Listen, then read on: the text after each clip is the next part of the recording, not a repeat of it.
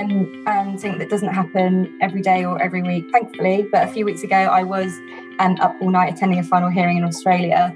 Um, as I say, most of our cases do have an international element, so that was really interesting. But luckily, it's not every week that we're staying up all night.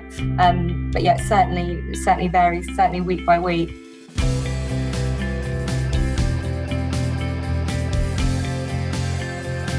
Hello, everyone, and welcome to the Student Lawyer podcast series. Whether you're at school, sixth form, university, thinking about a career in law, or exploring law careers, you're in the right place. We are the one stop shop for student lawyers. If you'd like to join the Student Lawyer as a writer, please email hello at thestudentlawyer.com. This episode is sponsored by the University of Law. What really sets the University of Law apart from other universities is its belief that its students should learn in a realistic, professional, and contemporary context. They focus exclusively on practice based training and give students access to their extensive career service and jobs vacancy database as soon as they accept a place with them. Through the University of Law's Pro Bono program, law students can hone their skills by working on real cases before they graduate. The University of Law offers a range of postgraduate legal training and master's degrees designed by qualified experts to help students advance at any stage of their career. Their courses are employment focused, honing key skills in a teaching environment based on real legal practice. Part time and online study options are also available on many of their courses to help students work and study at the same time. To find out more about the courses on offer, click the link in the description box of the podcast. Hello, everyone, and welcome to this episode of the Student Lawyer Podcast. My name is Stephanie, and I am today's host. On the show today, I'm joined by Sarah Smith, Associate in the London Market and Global Risk Team at DWF London. During the episode, Sarah talks about her career journey into law, reveals what the most common cases that she has worked on since joining the firm, and explains in detail the type of work that she carries out on a day to day basis. Sarah also provides advice on how trainees can excel during their training contract, so make sure you stick around for that. But before we start the show, I would just like to personally thank Sarah for not only being a guest, but for being a real inspiration, uplifting, and kind person. I first met Sarah in 2003 at the secondary school that we both went to, and I know that she deserves every bit of her success and her future successes. Welcome to the Student Lawyer, Sarah. It's so great to have you here. Oh, thank you, Steph. It's so good to be here. Right, I'm going to get um, into the questions because uh, I've got a lot to ask you. So I'm just going to get uh, stuck in. Sarah, can you talk to us about your journey into uh, law and the reasons that you decided to qualify um, as a solicitor? Yeah, sure. So, um, my route was quite traditional, but I will caveat that with saying I didn't come from a family of lawyers or anything. Um, so I applied to do law at Birmingham. And to put in context how little my family knew about the law university, I remember my mum saying to me, like, is Birmingham a good uni? Because I think back then, I mean, when was that, 2011, 2010? Think Birmingham still had a bit of a reputation, uh, reputation as a city that um, I don't know. Just, I don't, she's had this idea of Birmingham not being a very nice place to live, and so yeah, she didn't even have any concept that Birmingham was a good uni. And I looked at it today. You know, it's one of the top twenty-five law schools in the country. So I obviously knew it was a good uni. My family had no idea. They kind of just, you know, let me go on my way, and and that's what I did. And I enjoyed my undergrad degree. Um, I know a lot of my friends and people on my course didn't enjoy the degree and lots go off and do other things, but I was in the category of, yeah, I'm going to stay in law. Um, and I started applying for vacation schemes, training contracts. And I think what does help not having, I suppose, family members or family friends in law, I had to seek out support at university and I had a really great careers advisor, and she was just fantastic. And she really helped me with my applications, everything that comes with it. Um, so that was invaluable. Um, so yeah, quite traditional. I did vacation schemes in my, I think after I graduated, actually, my final summer, and I got my training contract in 2014. Um, did the LPC and then the 2015 in London. And um, what's quite interesting is I got the offer in Birmingham. I started my training contract in Birmingham. London was just this. I, I think it's because I didn't know any lawyers. I just saw London and law firms in London as this world that was not for me. I wouldn't fit in there. I could never do that. I could never do commercial law. That's not who I am. Um, I don't belong there. So I applied for regional firms. Um, and it was only when I did my LPC in London that I moved to London. And I was actually like, hang on a minute, this London's a really cool place to be. It's a cool place to live. It's not um it's not all these preconceptions I had about it. So from even before I started my training contract, I was ringing the grad recruitment um, manager and saying, "Can I move to London?" And I was told no, um, which I can can come on to talk about. But I mean, the in terms of qualifying as a solicitor, doing the vacation scheme, I had no desire to be a barrister. I didn't want to work. I know that barristers don't work, you know, completely in isolation, but that is quite a lot of the job. And I always want to work as part of the team. When I did my vacation schemes, I thought this is where I want to be. This is how I want to practice law. I want to be in a firm. Um, and so, yeah, it was. I kind of always knew that's what I wanted to do. It was fairly straightforward, as I say, and you know, I got the train contract, and and the rest is history. Well, well done. But I can, I can relate.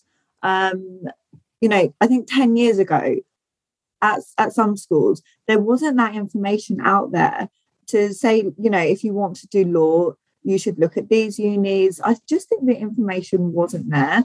Um, yeah, and, and when when you get to university, I mean, training contracts is a big part of what you could be doing before you finish. And and I, I don't know because I've uh, recently started my LLB. I don't know really know what it was like back then, but I imagine that that information wasn't there. So, um, so what you did, putting all those measures in place to go from you know school, university, training contract, I just think that's really impressive, and you, you clearly have that passion for it to you know to go through all of those stages quite seamlessly.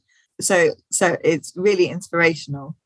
Oh, thank you. I mean, I don't it, doesn't feel like that to me, but I suppose I just kind of followed.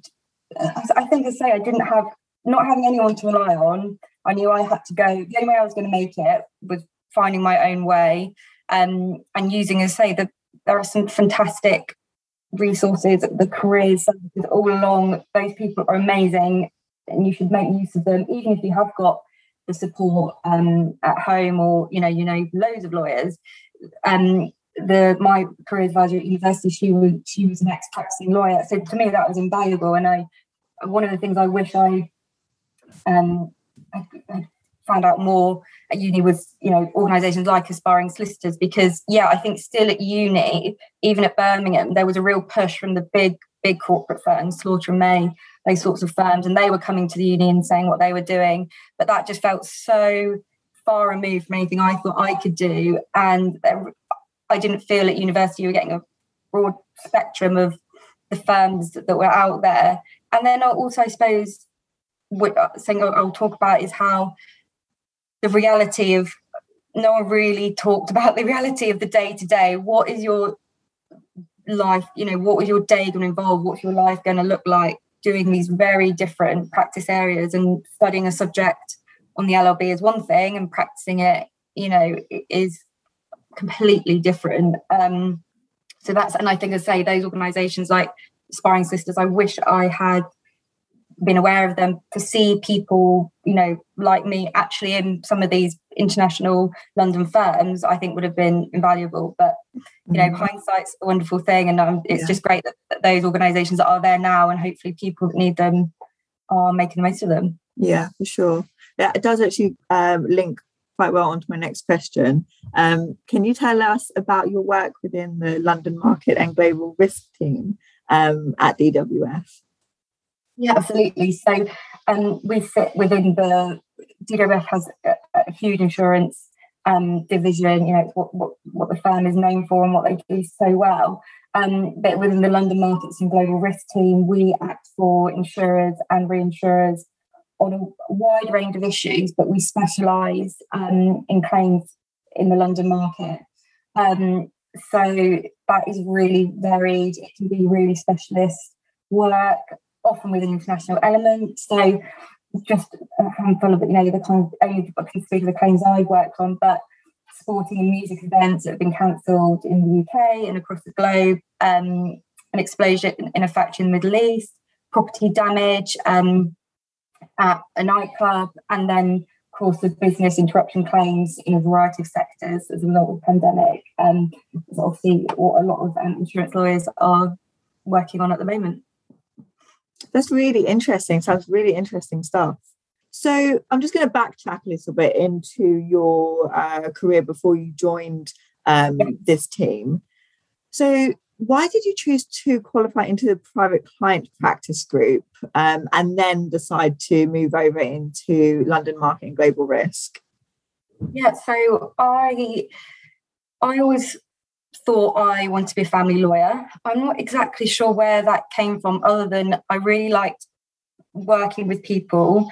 Um, I was fascinated by relationships and you know people's relationships, and when I was applying, um, so I kind of targeted firms that um, had private So again, it was quite smooth. I kind of knew the firms I wanted to target um, quite early on. I would just go for firms, go through the books, which firms do private client work, target those. Um, and uh, I trained at Irwin Mitchell, and I don't know um, what the training contract's like now, but when I was doing my training contract, at the point of applying for a training contract, you had to say whether you wanted to do um, your training contact in the personal legal services stream or the business legal services stream. So I naturally went for personal legal services. I wanted to be a family lawyer. That's in the PLS side of things. So from a very um, early stage, I kind of did close my mind to commercial and corporate seats. I again, it just goes back to that feeling that I don't, I didn't, I, I didn't really understand what they did, but um, I just felt like that was something that I wouldn't fit in with. That's not for me. Um, but I thought I, you know, family law, that's something really interests me. I enjoyed studying it um, in the undergraduate um, and then the LPC. Um, but then as these things go, there was no family seat. So on my first day, we kind of, we got our um, seat list of seat choices. And again, I know most firms that isn't how the training contract works. And even at Irwin Mitchell in the BLS stream at the time, you would do six months and you wouldn't even know what your next seat would be until, you know, um, very much depend on business need. But with a PLS stream, from day one, you knew where, you know, what seats you'd be doing. So I just couldn't believe it on day one. I was like, there's no family seat. How can I, how am I going to be a family lawyer? Um, and I, I, I tried, you know, I, I, I spoke to grad recruitment, I spoke to the family partners, and I, I tried to get a seat in family law. It, it didn't work out. But what I ended up doing was um, contentious probate, contentious trust and probate, which um, has quite a lot of sim- similarities with family law and, and all the reasons I thought I would like family law, I liked in contentious probate. So there was that personal element, you're advising private individuals, it was litigation. Um, so as a trainee, I, I really enjoyed it and and didn't you know didn't want to push the family law element any further. Um, it was only really so yeah. So that's how I ended up in you know private client contentious litigation for individuals. Um, and you know on reflection, I wish I'd done a seat in something a bit more commercial. Would it have changed my mind at that time? I don't. I honestly don't know. Um, it may have, it may not have. I may still have qualified into to that area, but I think what's um, what's very different as well in your tra- when you're training as a trainee, although you get a lot of exposure to clients and you do a lot of similar work as qualified fee earners. I think the difference is you often are doing a lot of research tasks. Um, I probably would that was when I was probably doing a lot more black letter law and private client when I was a trainee. And then as um, when I qualified, there was just less of that and a lot more um, responsibility looking after the clients, which of course is a really important part of that area of law. Um, And I never really had any issues with separating my life, myself, from the emotion that came with that kind of work um, until lockdown. Um, I think for everyone, lockdown has affected them. You know, I feel fortunate. Actually, it's turned out to be a positive for me, and I know that I'm I'm very fortunate in that respect. But um, yeah, I think it was being when I was at home and I was receiving these emails from clients and I was dealing with their emotion literally in my living room. And, you know, when we were completely shut down and there was no escaping it, it really made me reflect on.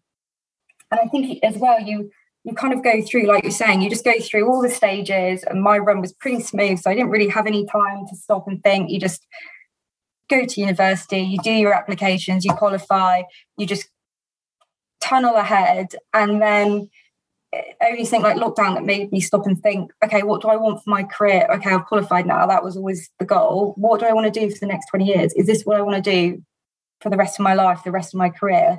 And I thought, I don't think it is. Um, and I think what was great from working from home, when you're in an office where everyone is having these conversations, everyone's dealing with the same clients, you're all in the same boat. When I was working from home and I was working, my partner's next to me and I'm working with friends, who are in all different um, industries. And that's what made me stop and think, I, do I want to be doing something else? And um, yeah, the answer was yes. Before we get into the second half of the episode, I'd like to take this opportunity to talk about the sponsors of today's show and the law school that I chose to study my LPC at, and that's the University of Law. The University of Law believes in training students for the real world from the moment they accept a place. Their experienced career service and award winning pro bono clinics offer students the chance to get real life experience from the start.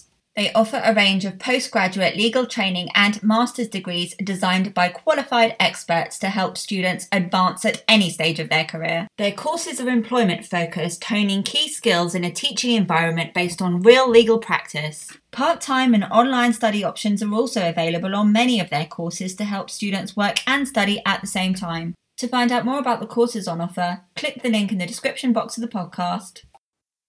That's a really interesting story. I think that just going back to what you were saying about you didn't think that uh, you would be able to have a career in commercial law. I hear that from so many people, and it's fun. Like I thought that as well when I first uh, exploring my options. I was like, I me commercial law. I just didn't think that I would ever be able to live up to the standards of all of those fantastic people working in the industry. And you know, the more you speak to people about it, the more that they are all having these kind of thoughts as well. Yeah. And it's just, I just find it a little bit mad, really. Um, it's it's important to remember that you can do it if you want to do it. You know, we're all in this together, and we just need to encourage each other and um, you know as long as long as you are passionate about it and um, you know have that drive I, I think there's nothing holding you back so you just need to kind of like throw off that mentality and just you know have confidence in yourself because at the end of the day you're the only thing that's holding yourself back from doing it so yeah i think it's a big thing but i think it's so important to remember that everybody thinks like that at the beginning um, so if you, you know anybody out there's got confidence issues, you know, you're not alone, but we can build on these things together, which I think is important. Um, and yeah, what you were saying about having an interest in family law, um, I think that's great. You know, you clearly do have an interest. It's a really interesting uh, subject in that private client um, practice area with, you know, learning about trusts and estates and wills and who gets what. Um, but yeah it's a definitely a good idea to explore other options even if you you know are really interested in private client you know you might be really interested in something else as well so um yeah definitely a great idea to explore but you've got a fascinating career journey laura i really find it in, um sarah i really find it interesting so i'm going to move on to my next question um yeah. is moving practice areas a straightforward process and how common is it yeah, um, is it straightforward? Um, it, it, no, I would say it's not. It's not straightforward in that and it's definitely not straightforward. When I tried to do it, which was in the midst of the pandemic, I was contacting recruiters that were either on furlough, they weren't even, you know, contactable, or they've just come back to work from furlough. And the last thing they want to hear is somebody saying, I want to have a complete change of career. I mean, it's it's a hard sell.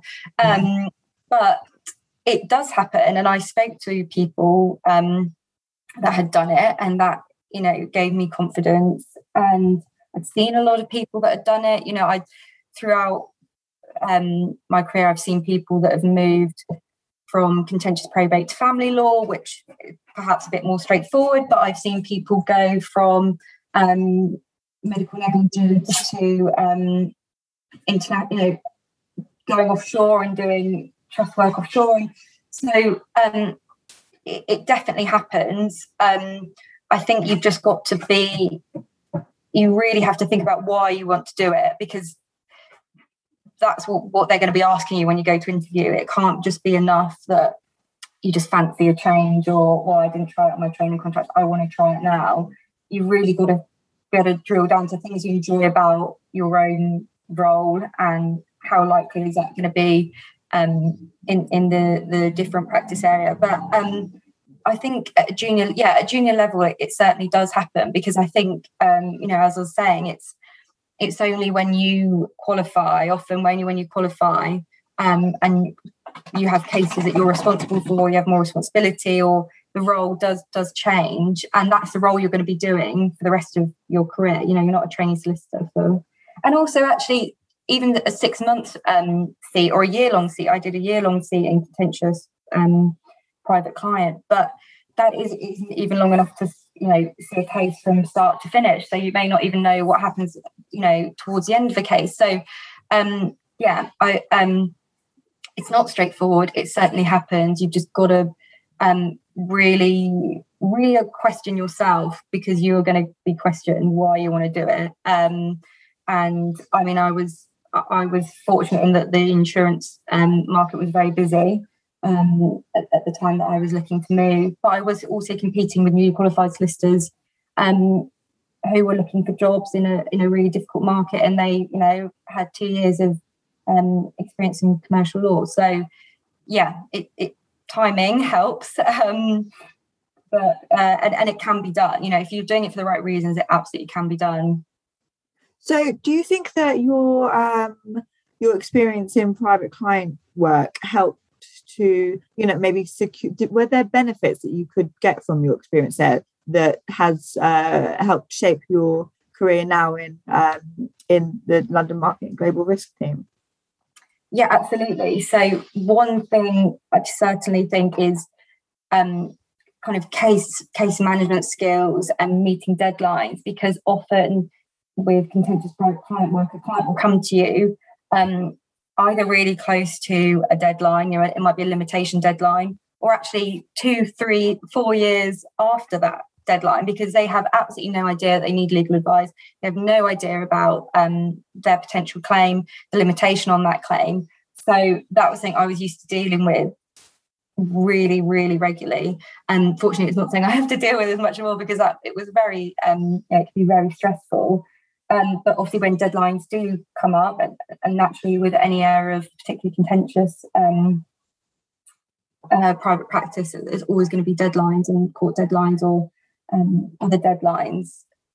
I, I, feel comfortable meeting deadlines. And yeah. Um, also, say networking, uh, that's quite um, within the insurance um, market. It's a very sociable um, industry, lots of opportunity to network, and that was very similar in the contentious um, probate world. I think any you know litigation when you're trying to win new work, it's always going to be networking. So that's something that I've been doing, you know, since I started my training contract. So that has definitely helped um, and and shaped my my career. Yeah, that's really interesting. Um, so, do you have advice for junior lawyers working in uh, private client law? Um, well, what advice could you give to them to uh, maintain an understanding of a more kind of like commercial law or business legal services um, and perhaps vice versa? Yeah, I think what's um, important is to speak to your, um, you know, your trainee cohort, keep in touch with people you went to university with, or you know, find out what is their experience in those practice areas if they're doing a completely different practice area to you. Um, find out what what their day is like if that's something that might interest you. I mean, a lot of um, because of the work of uh, private client work, because your client may be a business owner or and they may have empl- um, employees. There might be uh, often always an element of property that comes into it, insolvency. So naturally you do stay you do often work quite close, closely with colleagues in those areas so you always do keep um, you naturally become abreast of kind of the issues in those practice areas but um, I think more importantly would be to keep up to date with you know current and business affairs and there are so many ways to do that but again it's also very hard when you're trying to keep um, up to date with everything that's going on in the um, in private client world. And I, you know, because I've always been interested in the law and the cases and how the law develops.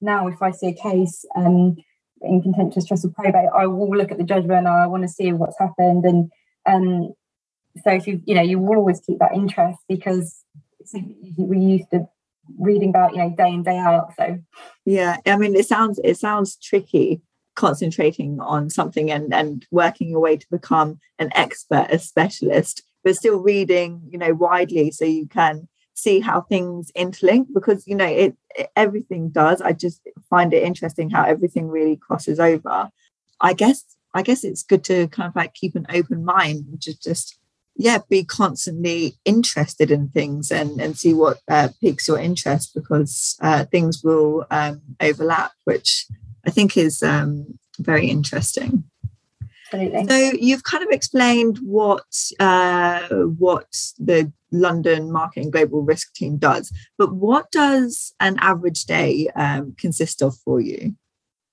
So you probably get this answer all the time, but every day um, is different. Um, but we have a number of cases that are in arbitration. So I have been working um, on a lot of document review for large disclosure exercises preparing for upcoming hearings in those cases, um, drafting advice to clients, drafting correspondence to the side in pre-action, um, and reviewing insurance policies, preparing advice on coverage, which I think I really enjoy doing. Um, and something that doesn't happen every day or every week, thankfully. But a few weeks ago, I was um, up all night attending a final hearing in Australia. Um, as I say, most of our cases do have an international element. So that was really interesting. But luckily, it's not every week that we're staying up all night. Um, but yeah, certainly, certainly varies. Certainly, week by week um, can look very different. Really interesting. So, um, I'm all. Uh, do you know what? Whenever anybody says like legal research and bits and pieces like that, I always just really think, well, what does that research really look like? So, how how do you conduct this research? Because this is something that I'm not really sure what is involved. Uh, do you have uh, like a platform or a database that you use? Like, what do you search for? So, is that an annoying question? No, with um, yeah, I mean, it's we have all of the um, you know the resources available to us, and we have a brilliant um, knowledge services team. Um, you know, often when you're looking for a case and you can't find it, or I had to get some cases um, some American cases, and our knowledge team were able to get them straight away. Um, but the you know the research is normally on a specific point of law mm. um, that might not be in the textbooks. Or, you know, you need to look at a variety of sources, um, and it's really, I, I, suppose, more our job is well, certainly for when I'm doing work for my supervisors is putting that into a document that is user friendly and really I can give a high level summary at the top, and we've got you know for our own record that um, body of research that we can refer back to. Thank you for explaining that. Um, so, how can uh, trainees excel in their training contract? Yeah, some. I mean, when I was thinking about this answer, um, and I was listening to some of the podcasts you've done previously, a word that kept coming up and a word that came to my mind was be proactive. Right. And I think that is really how you can excel. Um, and that can take many shapes or forms. I think be particularly be proactive in the things you enjoy, enjoy doing. Um, so take networking, for example, if you're trying to build your network, um, if you get invited to an event, say yes. If it's something that you have capacity to attend, but also find that not all networking has to be drinks events. Um, I played on the firm's netball team and I met so many people across the firm and other firms um, that I wouldn't necessarily meet at drinks events and we've you've automatically got that common interest you know you, you're a part of a team so if i ever had an issue that um, was their practice area i felt like i could just pick up the phone to them. And the same for um, you know if the firm's got a choir or if you love singing just do the things that you enjoy. I think with networking will um, and some people love going out um, you know networking in that more traditional sense after work drinks but find the thing you enjoy doing and be proactive. Um, i think are the, the two main things. And, and with your work be proactive. I think always when you're asking a question or you've got a query about a piece of work you can go to your supervisor and say i think it's x. Here are my reasons why i think it is this. Can you just confirm i'm going down the right route? Rather than saying what is the right route to go down? What you know because naturally you think about it naturally you formed your own view. Your view is valid. Be proactive and show you've thought about it. You're not just asking them to give you the answer. You just want to clarify that you're approaching it the correct way and you need a bit of support, but you, are not asking them to do you know your job for you. So yeah, I just think be proactive. And the other thing is don't take no for an answer um, because your your career you are the only person that's going to determine your career many many people will shape your career um, supervisors colleagues you know everyone along the way but no one is as invested in your career as you um, and when i um, applied for my training contract i applied in birmingham when i did my lpc i decided i wanted to actually move to london um, and i was told by the, the graduate recruitment team that I would never make it in London. Um, but I, I kept pursuing it and, and I made it known that I wanted to be in London. I will never forget, I got a call from the um, grad recruitment saying, your name is coming up for the wrong reasons now. You're, you know, you need to stop pursuing this. And as difficult as that call was, I, I didn't take no for an answer. And then um, as it transpired, firstly, I don't think that was the case because I think um, especially more senior lawyers want to know what you know they are concerned about who's going to be in the team for, for the long term and if you ultimately want to go to london or another region they're going to lose you um, you're, you're going to move you know if that's ultimately what you want to do and don't be afraid to pursue the things you know you really want to do um, and as it as it transpired for me, um, I made it known I really wanted to go to London. I wasn't shy about that. Um, you know, I was often told along the way it wasn't the right thing. But when my team opened a, you know, we're starting a new team, building a new team in London, straight away they knew that's something that I would be interested in. Obviously, I was, and I made the move. And you know, so uh, yeah, it was. I I knew that was the absolute right thing to. Even when people were, you know, even when the grad recruitment part was phoning me up and saying, basically, you need to you need to drop this now. I didn't take no for an answer, and because yeah, you were the only person that's going to be control where your career um, ends up, and you've just got to keep going. Yeah, I, I love that advice. I love everything that you were saying about being proactive and networking and you know really giving it a go and you know taking your um your thoughts to your supervisor or partner or whoever and saying you know i've had a go this is what i think it is you know i just i imagine that that's what they want to see like what um how you said when you were giving your answer they're not going to want to do your job for you. So i think that's really great advice that um, would benefit everybody. And I think it's incredible how determined you are and you know how you just kept going, kept going until um you know just shaping the career that you really really want and deserve. You deserve to be happy in your in your job. You know as, you, as you've um, said you're going to be doing this for you know another however many years. So if you want something badly enough you know you're going to work for it and not let anybody tell you that you can't do it. You know i think that people will always, well, certain people will always kind of try and hold you back from doing stuff, but you just have to stay true to yourself and, and keep on going. So you've got amazing advice. Thank you for all of that. What advice would you give to your your younger self?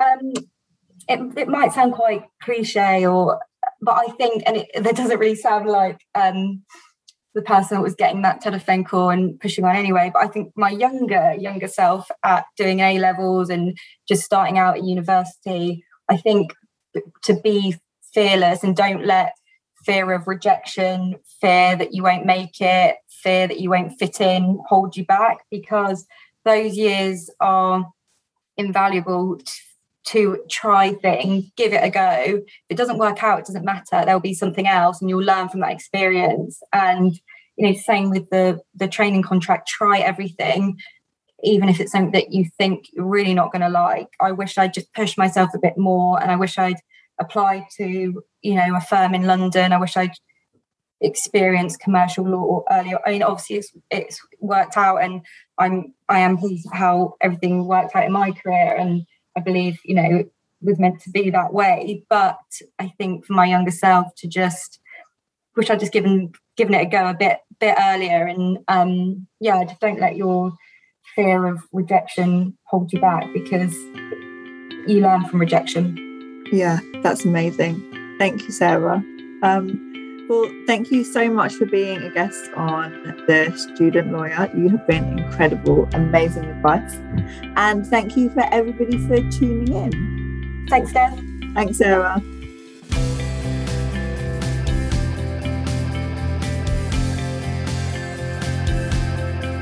This episode is sponsored by the University of Law. What really sets the University of Law apart from other universities is its belief that its students should learn in a realistic, professional, and contemporary context.